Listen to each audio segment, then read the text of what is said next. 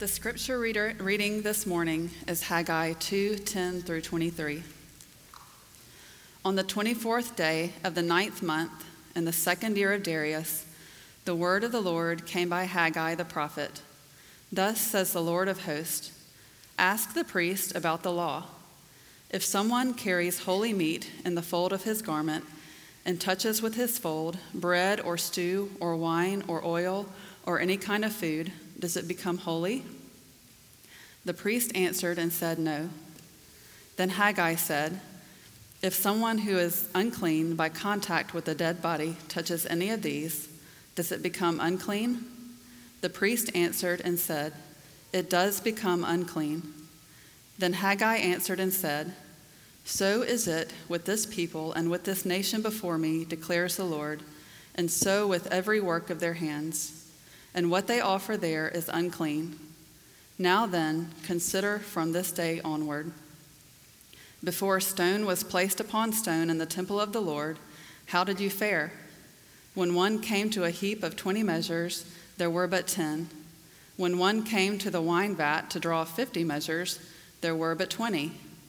I struck you and all the products of your toil with blight and with mildew and with hail Yet you did not turn to me, declares the Lord. Consider from this day onward, from the 24th day of the ninth month, since the day that the foundation of the Lord's temple was laid, consider Is the seed yet in the barn? Indeed, the vine, the fig tree, the pomegranate, and the olive tree have yielded nothing, but from this day on I will bless you. The word of the Lord came to Haggai a second time on the 24th day of the month. Speak to Zerubbabel, governor of Judah, saying, I am about to shake the heavens and the earth, and to overthrow the throne of kingdoms. I am about to destroy the strength of the kingdoms of the nations, and overthrow the chariots and their riders. And the horses and their riders shall go down, every one by the sword of his brother. On that day, declares the Lord of hosts, I will take you, O Zerubbabel, my servant, the son of Shealtiel, declares the Lord, and make you like a signet ring. For I have chosen you, declares the Lord of hosts. This is the word of God.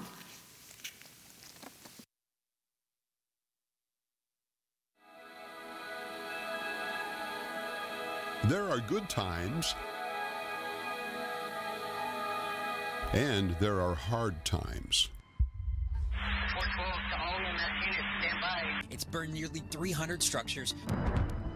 Russian forces are launching a new large scale offensive. Does it feel like we are trending toward hard times? Record prices at the pump. The state's reservoirs are alarmingly low. Food shortages, inflation, invasions, lawlessness, fires, crop failures, and supply chain turmoil are all the news.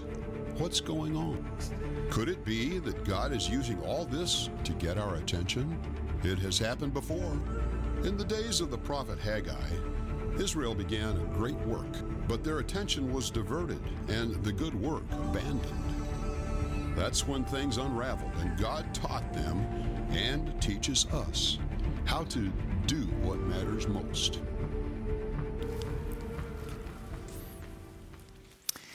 The date was December 18, 520 BC, almost four months after the first message. And this is when the message, one of two that we're going to look at today, was given by the prophet Haggai. The prophet Zechariah, remember the last three books of the Bible? Haggai, Zechariah, Malachi. Zechariah had actually begun his ministry. If you read Zechariah 1, verses 1 through 6, that message was given before this one came to Haggai. And it's actually a reinforcement of what Haggai was saying. Here's the core of the message Return to me that I may return to you. So Zechariah is actually echoing and reinforcing what Haggai said in his first message, which was connect the dots. Now, where are we? The planting stage of winter, uh, the winter crops is complete. So they've already put the seed in the ground. The early rain has fallen. Previous harvests have been disappointing in the extreme. Uh, yields dramatically below what the projections would be based on seed volume. This amount, this bag of seed ought to produce this, far short. Nothing would suggest that the current crop is going to do any better. Now, God had said, I am with you. Uh, the, he had said, Build the temple, consider your ways. And so they decided, Yes, we will do that. And God said, I am with you. And that kindled a passion for rebuilding the temple. And the work is progressing. But the farming conditions and crop yields for the last 14 years, which were intended to help Israel connect the dots, have not deviated from a consistent pattern of disappointment. And the bottom line is Israel has a cupcake problem. And I want to illustrate to you what's going on. So, my uh, good friend Eliza is going to come up and help me. So, come on up. And I've got a couple, and you can just stand right here if you would. And would you be okay with holding this microphone? How are you doing, Eliza? You doing okay? Good. Do you like cupcakes? Yes. Oh, good. I got a couple of them here. What, this one looks good. You want that one? Yes. Okay. Would you like some sprinkles? You know, I have Sure. some. I have some sprinkles and so on. Would you like some sprinkles? Okay, let's do it. So, what I have here, this is actually some sprinkle that I made. It's from some dirt by my driveway. So, uh, what do you think? You ready for that? It's okay. Never mind that I'm the pastor. Tell me what you really think. No. Yeah, I wouldn't want that cupcake either. It's got now. What's interesting is the cupcake is still there. The cupcake hasn't changed, has it? But the dirt sprinkles have totally messed with our cupcake, right? I mean, let's. What we need is good sprinkles, right? So, you want to go for this one instead with some good Yeah. sprinkles? Okay. All right, here we go. I'm putting on the good sprinkles. Now, what you should know is that this is a cupcake that I made out of mud. So, we put good sprinkles on it, though, right? So, that ought to make it good. Do you want that cupcake? No. No. so, what have we learned so far? We've learned even a good cupcake, if you put sprinkles that are dirt on it, is going to ruin it. But good sprinkles can't fix a bad cupcake. In other words, dirt, which is like sin, ruins anything that it's put on, right? Now, you've been a good girl about coming up here and doing this, so I have a present for you. Here are two cupcakes. Would you like any sprinkles on them? No. All right, well then.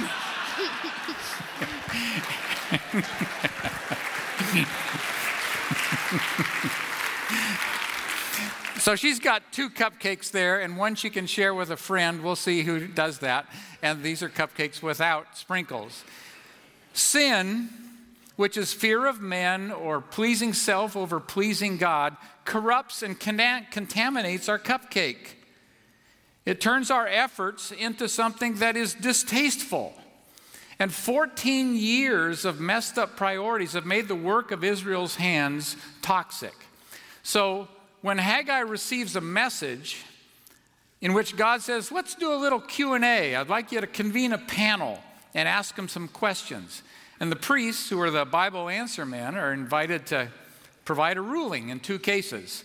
Basically, what they're asked is when you put dirt sprinkles on something, does that do harm? You bet it does. But if you put good sprinkles on something not good, does that help it? No, it doesn't. So, in case one, basically what he's saying is Does holiness go from A to C? A is holy meat, B is a garment, C is food, wine, and oil. Does, does the holiness transmit to that thing? No. They answered correctly based on Leviticus 6:20. How about unholiness? Does that go from A to C? If you touch a dead person, then your hands are unclean, and if there's something you touch, will it be unclean? Yes. Then here's the statement that God said. And here's the, the Jim Fleming interpretation You people are like cupcakes with dirt on them. He says, So is this people, and so is this nation before me, declares the Lord, and so is every work of their hands, and what they offer there is unclean. In other words, what he's saying is the temple is a good thing, but your hands are spreading dirt on it. Remember that in both cases, he was talking about food items, you know, what transmits to food items. And basically, what he was saying is, your hands have affected the ground, which is not producing what it used to. The basic idea is that evil is highly contagious. Good sprinkles cannot redeem a bad cupcake, and bad sprinkles can contaminate a good cupcake. Evil is much more contagious. One man's good example cannot save somebody else, but one man's evil influence can lead another to the damnation of his soul. Your sin has got you in trouble, is what God is saying to Israel. But here is what is so amazing to me God is about to do something miraculous. God says, All right, let's compare. What has your life been like for the last 14 years? They could easily tell him, It's been hard. We've struggled just to survive. Yeah, we didn't have a heart for your temple, even though that's what we came here to do and what you had told us to do. But it's been hard. Grain yields have been down 50%, vine yields down 60%, weird weather patterns.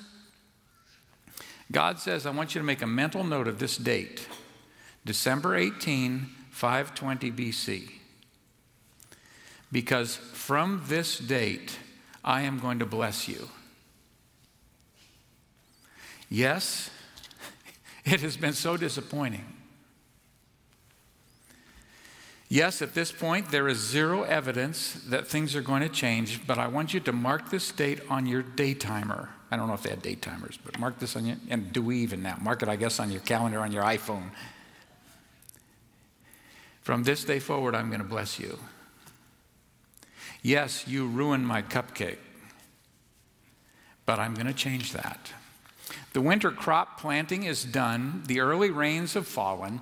You have no reason to expect anything different from the last 14 years, except this time it will be different because I am going to release you from your consequences. Basically, what God is saying is welcome to the world of grace. Doing something good today does not automatically erase consequences from past failures. When we do things that are wrong, there are consequences. But it pleases God to give us grace and sometimes to release us from the consequences of past failures simply because He is good and a God of grace. He can and does defy the law of dirt sprinkles. Getting your heart right with God prepares you to give God a great return on His grace. There are those who say, well, there's, you know, grace is in the New Testament and law is in the Old Testament, and I beg to differ. This is a place where God is saying, what you deserve are the consequences of your 14 years of considering me unimportant. But I am going to release you from that, not because you've earned it or deserve it, but simply because I am good. So, how do, how do we extract from this something that is helpful to us? Well, here's some application from this message, the, the first of the two we're looking at this morning. Admit if you have done something that is dishonoring to the Lord, admit that the consequences you are facing are the product of your own wrong choices. God, I didn't do what was right. These are consequences. And these are the consequences that I deserve for what I've done. Acknowledge to God, this just shows my priorities were not as they should be. Then do this ask God to show you grace and release you from consequences, not because you deserve it, but simply because you know He is a God of grace. And as he does, then publicly acknowledge God as he extends grace to you.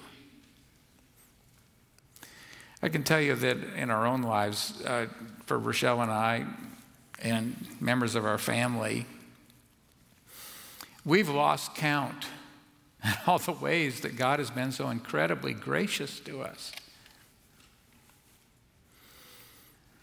So when we blow it and reap the consequences, and God decides, I hope you've learned, now I'm going to show you grace. That's when we say, God is amazing grace. So, a remnant returned to Jerusalem. They encountered opposition, which quashed their commitment to the temple reconstruction project. Their personal interest displaced devotion to God, and God spoke through Haggai 16 years after their return. He said, Consider your ways. And the result was that the people reverenced God and began again to work on the temple. And so here then are God's responses. Response number one I'm with you. That was chapter 1, verse 13. Then it says, The Lord stirred up the spirit of the people and the leaders, and they began the work. In chapter 2, verse 4, he says again, I'm with you. And as we just saw, response number four, he says, From this day on, I am going to bless you. I'm going to allow you to experience grace. Now, here comes the last word. This is the last message of the book of Haggai. And basically, what he's saying is, My plan to do you good is back on track. And that's what we'll look at next. So in verse 20, it says, Then the word of the Lord came a second time to Haggai on the 24th day of the month, saying, So this message was, that, was actually delivered on the same day as message number three. It's kind of like the first chapter where we have like a morning message and then the people respond and then God says, I am with you. Well, here we've had the first message in which God says, You deserve the consequences of your action, but I'm going to show you grace. And now here comes the second message. And this one to me is off the chart stunning in terms of what God is saying. So it's two messages in one day, very similar to what happened in the first message about four months ago. Speak to Zerubbabel, governor of Judah, saying, I'm going to shake the heavens and the earth. Now, this message was given to an audience of one. He's speaking to Zerubbabel, who was a governor who had been appointed by the Persian king. He had sent him to be kind of his magistrate of Israel. Zerubbabel is the son of Shealtiel and the grandson of Jeconiah, or also known as Coniah. And God declares his intentions. Here's what I'm going to do, and I'm telling this to you, Zerubbabel. He says, I'm going to shake the heavens and the earth. Now, this is interesting because he's describing a cosmic quake. This is not an earthquake. This is a universe quake. I've never experienced one of those. But that's what he's saying. He's saying, Zerubbabel, governor of Judah, I am going to shake the heavens and the earth. Now, what does this look like? I don't know, but it's some sort of cosmic phenomena. It will affect the earth, but it will also affect the heavens. He says further, I will overthrow the thrones of kingdoms and destroy the powers of the kingdoms of the nations. I will overthrow the chariots and their riders, and the horses and their riders will go down, everyone by the sword of another. He says, I'm going to overthrow the thrones and kingdoms. In other words, all political entities are going to be replaced. Human government, as it has existed, is going to come to a swift stop. He says, I'm going to destroy the power of the kingdoms of the nations. All military power is going to be neutralized. And then he says, and the horses and riders will go down, everyone by the sword of another. It's actually mutually assured destruction, which they're fighting against one another. What's going on here?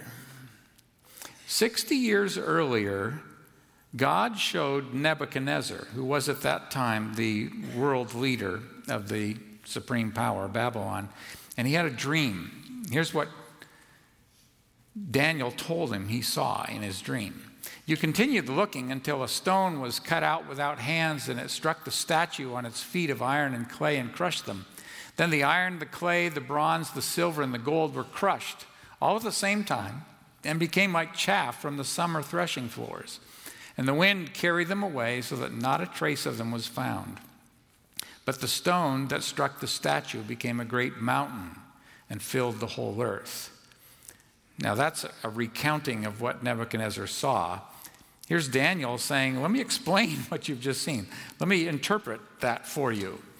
In the days of those kings, which is basically this image he saw, was the succession of world empires. In the days of those kings, the God of heaven will set up a kingdom which will never be destroyed. And that kingdom will not be left for another people. In other words, it won't be superseded. It's the end kingdom. It will crush and put an end to all these kingdoms, but it will itself endure forever. Inasmuch as you saw that a stone was cut out of the mountain without hands, and that it crashed, crushed the iron, the bronze, the clay, the silver, and the gold, the great God has made known to the king what will take place in the future. So the dream is true, and its interpretation is trustworthy. Nebuchadnezzar saw this, this image of a, a, man who was gold and then silver and then bronze and then iron and iron and clay. And he saw a stone from a mountain not made with hands coming and crushing it to such an extent that the entire image is obliterated. And from this stone grows a great mountain. And Daniel explains what this is is the end of the nations and the establishment of something totally new, which is the kingdom of God, which will grow to become this thing, which is all that is in the empire of men. Now, yeah, I can't wait myself. I'm ready. Bring it, Jesus. However, 2 Peter 3 3 and 4 tells us about the times that we live in. Here's what he says Know this first of all that in the last days mockers will come with their mocking, following after their own lusts, and living on their terms, saying, Where's the promise of his coming? Ever since the fathers fell asleep, all continues just as it was from the beginning of creation. In other words, the past is the key to the present, present is the key to the past. It's all been going on like it is. You guys and your delusions of what's going to happen. Pfft. That's what the world is saying. That's what Peter told us will happen in the last days. But God is going to hit the reset button. The empire of men will be replaced by the kingdom of Jesus, and it will be good. So, what he's saying to Zerubbabel is this here's kind of a core point. You may feel like you are an insignificant people being dominated by powerful nations and influences, but you are the one people who, by right of their association with me, will prevail when all others have fallen. What he's saying is stick with me. It will be worth it. We will prevail. We win. It's interesting to me that this is actually, and I alluded to this last week, this is actually what one of the pieces of Christian armor is. It's the fourth piece, the uh, head protection, which is about living in light of a sure hope of where we're going. Stick with me, it will be worth it. We win. On that day, declares the Lord of hosts, I will take you, Zerubbabel, son of Shealtiel, my servant, declares the Lord, and I will make you like a signet ring, for I have chosen you, declares the Lord of hosts. Now, what day is he referring to? He's referring to the day of the great shakeup, Messiah Day. The day when the stone comes, the empires of men are come to a screeching halt, and God establishes his empire with Jesus as our king. And in this verse 23, he actually says declares three times declares the Lord of hosts, uh, declares the Lord, declares the Lord of hosts. In other words, take it to the bank. God is telling you what is going to happen. And there are three acts that he says are going to happen. He says, I will take you, Zerubbabel, son of Shealtiel, my servant, and I will make you, second act, like a signet ring, for I have chosen you. Now, take here refers to a divine appointment. Divine appointment to be a signet ring. What's a signet ring? And in what sense is Zerubbabel a signet ring or made like one? So we need a little background on signet rings, okay? So here from Esther 8 8, we actually have a reference to this thing called a signet ring, and it reads like this. Uh, now, this is Ahasuerus, and he's saying, Now you write to the Jews as you see fit in the king's name, and seal it with the king's signet ring. For a decree which is written in the name of the king and sealed with the king's signet ring may not be revoked. So basically, this I have a wedding ring. The signet ring for a king was basically something that was used to make an imprint, and by it, it becomes irrevocable law. Something with, a, with the imprint of the signet ring is basically as authoritative as if you were talking to the king. However, even if the king has approved it, he cannot annul it. Even he cannot annul it. So when you got something with a seal on it, this is authenticated as the action of the king. A signet ring, as you can well imagine, is exceedingly valuable. That's the, if you're a king, that's one of the things you don't want to lose track of. Listen to this passage. This is Jeremiah. This is granddad to Zerubbabel. Now, this is to me so stunning. This is what the Lord said through Jeremiah to grandpa, Zerubbabel's grandpa. As I, do, as I live, declares the Lord, even though Coniah, which Jeconiah or Coniah, those are the same terms for the same person. As I live, declares the Lord, even though Coniah the son of Jehoiakim, king of Judah, were a signet ring on, on my right hand, yet I would pull you off and I will give you over into the hand of those who are seeking your life, yes, into the hand of those whom you dread, even into the hand of Nebuchadnezzar, king of Babylon, and into the hand of the Chaldeans. Here's God saying, even if you were a signet ring, I would take you off. And you will be judged. And that's what happened. Jeconiah or Coniah was judged. Babylon destroyed Jerusalem, it was laid flat. So when God says to Zerubbabel, I'm making you like a signet ring, what he's saying is what your grandfather did to forfeit his place of blessing, I am restoring you to my favor. I am not going to make you incur the consequences of his failures. You're valuable and precious to me. I value you like a king does his signet ring. Basically, what he's saying is, I have plans for you, Zerubbabel, that go beyond your current assignment. What does that mean? Well, here's one. Zerubbabel actually shows up in the genealogies in both Matthew and Luke. In other words, his great, great, great, it's actually 10 generations. His great, great, great, great, great, great, great, great, great, I don't know if I said it 10 times, son is Jesus. You know, a few months ago, we took a vacation, went to Pigeon Forge where we had a reunion with my siblings, and they know things I like. One of the things they did was gave me a genealogy that goes back multiple generations. And I am happy to report, you probably don't realize this, but I am actually, and I don't know how many it is, I'd have to count them all, but I'm the great, great, great, great, great, great, great grandson of Charlemagne. now, There's also some other very uh, questionable characters in there as well, you know, you know, uh, Hoxhart the evil and whatnot. But anyway, Zerubbabel, you are like my signet ring. You are that valuable to me.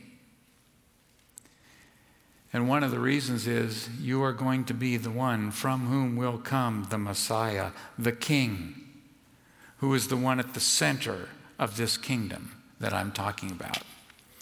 Now, it's also possible, this one's a possibility, I can't say the next two for sure, that he's also a kind of a, a preliminary view of who the Messiah is.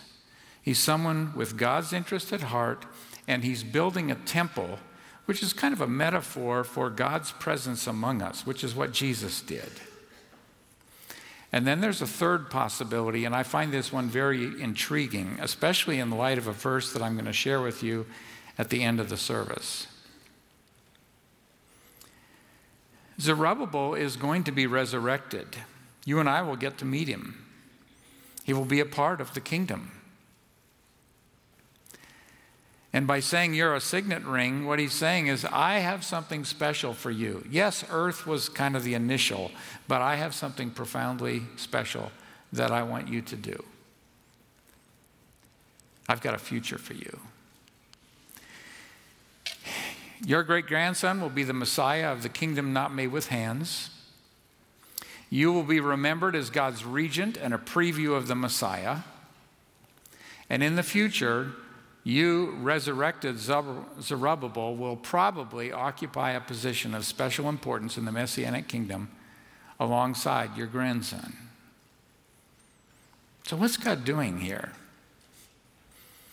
Well, he's fulfilling what he promised to David. He said to David, For thus says the Lord, David will never lack a man to sit on the throne of the house of Israel.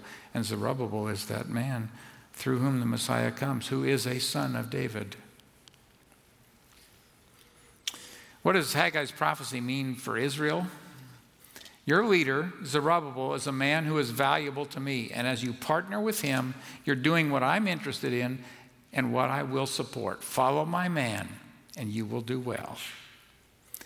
God is saying the kingdom, province, which you support by supporting Zerubbabel, is the only earthly kingdom in all of human history with a connection to the kingdom not made with hands. That's a legacy. So, what am I supposed to take away from this passage and really this book? I've got several principles for you. One, it's never too late to make a fresh start. In the case of the people to whom Haggai spoke, they had come to the land with zeal to build God's temple, but within two years, that zeal had been replaced by fear and a pursuit of personal interests. And so for 14 years, they lived with self on the throne and not God. 14 years. But then they made a fresh start. And God says, I, I am with you, I will bless you, and I am going to release you from the consequences of your sin. I don't care how long standing your rebellion against God has been, or your compromise, or your fear, or whatever it is. I don't care how long it's been. It's never too late to make a fresh start. Second thing I would say is that sin makes messes of everything it touches. Remember the sprinkles? And sin had made a mess of the land, of the people. But get this our sin cannot make a mess so bad that God's grace cannot clean it up. When we blow it, God is not up in heaven. I, how many of you remember Lost in Space way, way back? Not the, the last one, but Lost in Space back in the, I don't know, 60s and 70s. Remember the robot? Does not compute. God is not, when we sin, going, I don't know what to make of this, Will Robinson. He's not concerned about what's happening. He's not thwarted. He's not daunted. God is capable of releasing us from the consequences of whatever and actually using that when grace is applied so that we can become better people. Sin cannot make a mess so bad that God's grace cannot clean it up. I am reasonably confident that in this room there are some who would say, I don't think this can be recovered. The relationship, I don't see how it can possibly be restored. There is no mess so great that it is beyond God's ability and the power of His grace to repair it. And it pleases God to make grace belong to those who will make a fresh start with Him. Now, it's possible in this room that there are some who have never come to the cross basically said, My life is a mess. You talk about dirt sprinkles on a cupcake. My whole life has been ravaged by living for me. But to everyone who will come to the cross, Jesus says, My grace is sufficient for you. To everyone who comes and surrenders to Him as Savior, He says, I will forgive you, and I can give you a new life in Christ if you want it. And so before the service closes, I will give an opportunity, if that's your heart, for you to respond. If we will choose to put God in the center, then He can supply what we lack to bring our decision to a successful conclusion. Put God in the center, and whatever is necessary to move to a place of blessing and goodness, God can supply it. He can release us from the consequences of our poor decisions. He can make of our efforts something of true significance and enduring value. That's what Haggai said as God's spokesman to the people of Israel. And that's what we can learn. God's grace, no matter what mess we've made, can get us back to the right place. Now, when we close the service, I'm going to say these words, but I want to give you a sneak peek of them because they actually echo what God said to Zerubbabel, but they are said to every person in this room who will live all in for Jesus Christ. You ready? This is from Revelation 3:12. He who overcomes, I will make him a pillar in the temple of my God and he will not go out from it anymore. And I will write on him the name of my God and the name of the city of my God, the New Jerusalem, which comes down out of heaven from my God and my new name. What he is saying to every person in this room is if you will live all in for Jesus Christ, I will make you a pillar in the temple of my God. I don't know what that means exactly. I just know it's really good, and I want it. And he will not go out from it anymore. You'll never be thrown out. And I will write on him the name of my God and the name of the city of my God, the New Jerusalem.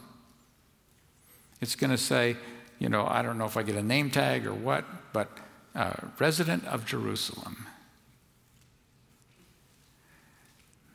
Can't wait. Well, what is it that God wants you to do? To make a fresh start. You know, what is it that's going on in your life right now that you would say, this is not as it should be and it needs to change? Are you willing to bring that to Him and say, God, I want to start over, and I want to start over with you in the center? And God says, I am more than capable of taking you to a place of blessing and grace if you'll put me back in the center. Let's pray. If you have never surrendered to Jesus Christ, I invite you to do so now. You can do it by praying a prayer just as simple as this, which is God, I have not lived with you in the center. I am a sinner, and all the work of my hands has been contaminated by sin. But I know that Jesus came and died on the cross for me, and I am naming him as my Savior and the source of saving grace and sustaining grace. Thank you for saving me by sending your son to die in my place. Help me to live all in for you. For the remainder who are here, is there something that you would put before the Lord and say, I have not held you in the center, first place? Think of that, fix that in your mind as I pray for you. Father, there are some in this room who have allowed fear or self preservation or the pursuit of personal pleasure to replace you as the center. Father, I pray that your Spirit would both convict and give them hope right now. Help them to recognize what has been going on. And Father, I pray that they would acknowledge it to you. That they would also say, I want to make a fresh start. I want to live all in with you in the center in all things. And then I pray that as they do that, that you would surround them, envelop them in your gracious embrace, and that they would sense the goodness of God, and that this date, July 3, 2022, would be the day that things changed, just as was the case for Israel in 520 BC. Father, I pray that we would be a people who are flourishing in the grace of God because we are living with you in the center. In Jesus' name, amen.